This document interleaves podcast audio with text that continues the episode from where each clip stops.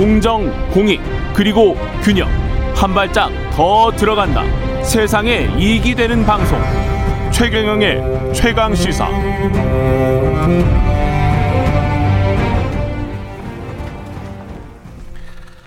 네, 한강에 있는 28개 다리 중 유일하게 통행료가 있었던 다리죠. 일산대교 무료 통행을 두고 경기도와 운영사가 지금 맞서고 있는 상황입니다. 일산대교가 공공재로서 역할을 할 수 있도록 항구적 무료화에 최선을 다할 것이라고 밝힌 정하영 김포시장 연결돼 있는데요. 네. 여보세요? 예, 여보세요. 예, 김포시장 정하영입니다. 예, 일산대교 통행료 무료화 법원이 근데 제동을 걸었습니다. 예, 그렇습니다. 예. 이게 어떻게 되는 건가요? 그러면 이제 다시 통행료를 내게 되는 건가요? 아, 그렇지 않습니다. 아, 뭐 행정처분의 뭐 특성상 뭐 집행정지 가처분 신청이 인용되는 사례가 뭐 일반적입니다.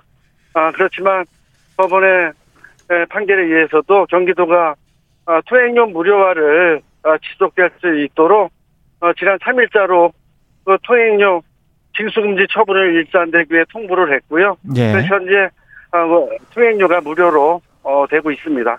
통행료가 얼마였죠, 거기가? 천, 천, 어, 승용차 기준 1,200원입니다.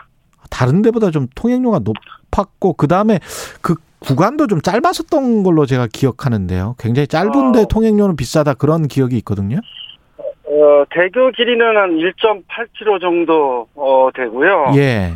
어, 말씀하신 것처럼 우리가 주로 많이 사용하는 수도권 제1순환고속도로가 예. 아, 키로당 109원입니다. 예.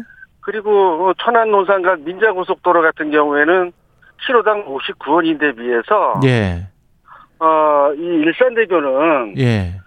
어, 시민들이 많이 사용함에도 불구하고 키로당 652원에 다섯 배에서 11배의 비싼 통행료를 내고 다니고 있죠. 맞아요. 되게 비쌌던 기억이 있는데, 예, 그렇습니다. 이게 왜, 처음부터 왜 그렇게 됐었던 겁니까?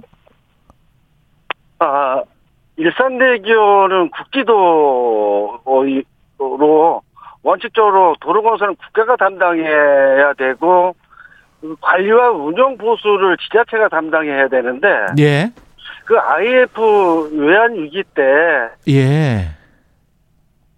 으로 되지 않고 SOC 사업으로 민자 사업으로 돼버렸습니다. 아, 그러다 민자 사업이 됐군요. 예. 이것이 고스란히 시민들의 에, 통행료 부담으로 어, 지금 계속 진행되고 있는 것이죠. 근데 운영사 입장에서는 그 IMF 때 국가가 힘들 때 우리가 그러면 건설해가지고 우리는 어, 자본주의 원칙에 따라서 수익을 내고 있는데 예, 이게 예. 지금 상황이 바뀌었다고 어 이게 수익 내지 말란 말이냐 이렇게 지금 항변할 거 아닙니까? 아, 저희들이 통행료 무료화를 주장하는 것은 예, 단순히 아, 통행료 금지를 시켜서 어, 우리 부- 부담을 안 하겠다고 하는 것이 아니라 예. 어, 적정 보상금을 지급을 하고 아 운영사에 적정 보상금을 지급하고 예, 이제는 시민들의 부담을 다른 대교를 이용하는 다른 국민들처럼 좀 공평하게 무료로 하겠다는 얘기를 하고 있는 것이고요. 예, 그래서 경기도는 2014년부터 여러 가지 재정 부담, MRG에 대한 재정 부담도 있고 해서 음, 그 재정 부담 완화를 위한 사업 재구조화를 추진하자 일산대교에 요청을 했는데 예, 일산대교가 그동안 계속 비협조로 이 협의가 진행되지 못했습니다. 아, 아, 그래서 아, 경기도가 아, 더 이상 일산대교에 대한 음, 부분들을 어, 사업자 지정 시도를 통해서 지난달 27일 무료 통행을 강행하게 된 것이죠. 아 그러면 이렇게 선 지급하고 그 선 지급 액수는 얼마나 되는 거죠? 그것은 어, 지금 경기도와 일산대교 주식회사가 예, 이와 관련된 협의를 좀 진솔하고 적극적으로 해 나가야 되는데 예, 이 협의 자체를 일산대교 주식회사 측에서는 지금 거부를 하고 있습니다.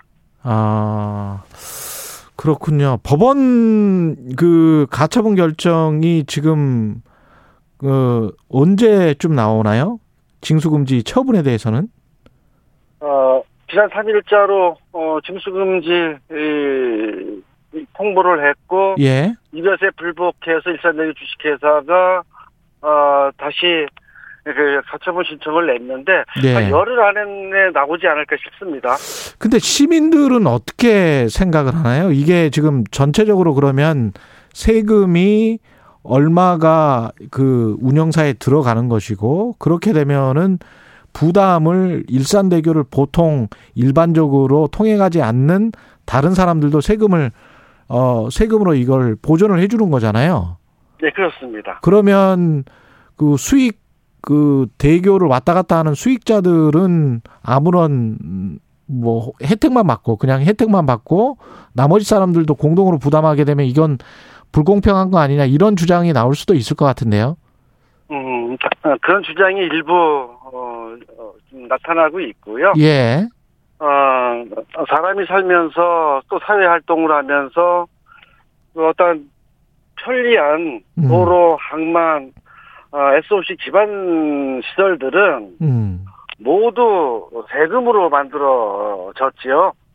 그 세금은 내가 낸 세금 또 다른 사람이 낸 세금이 좀 있는 거고요.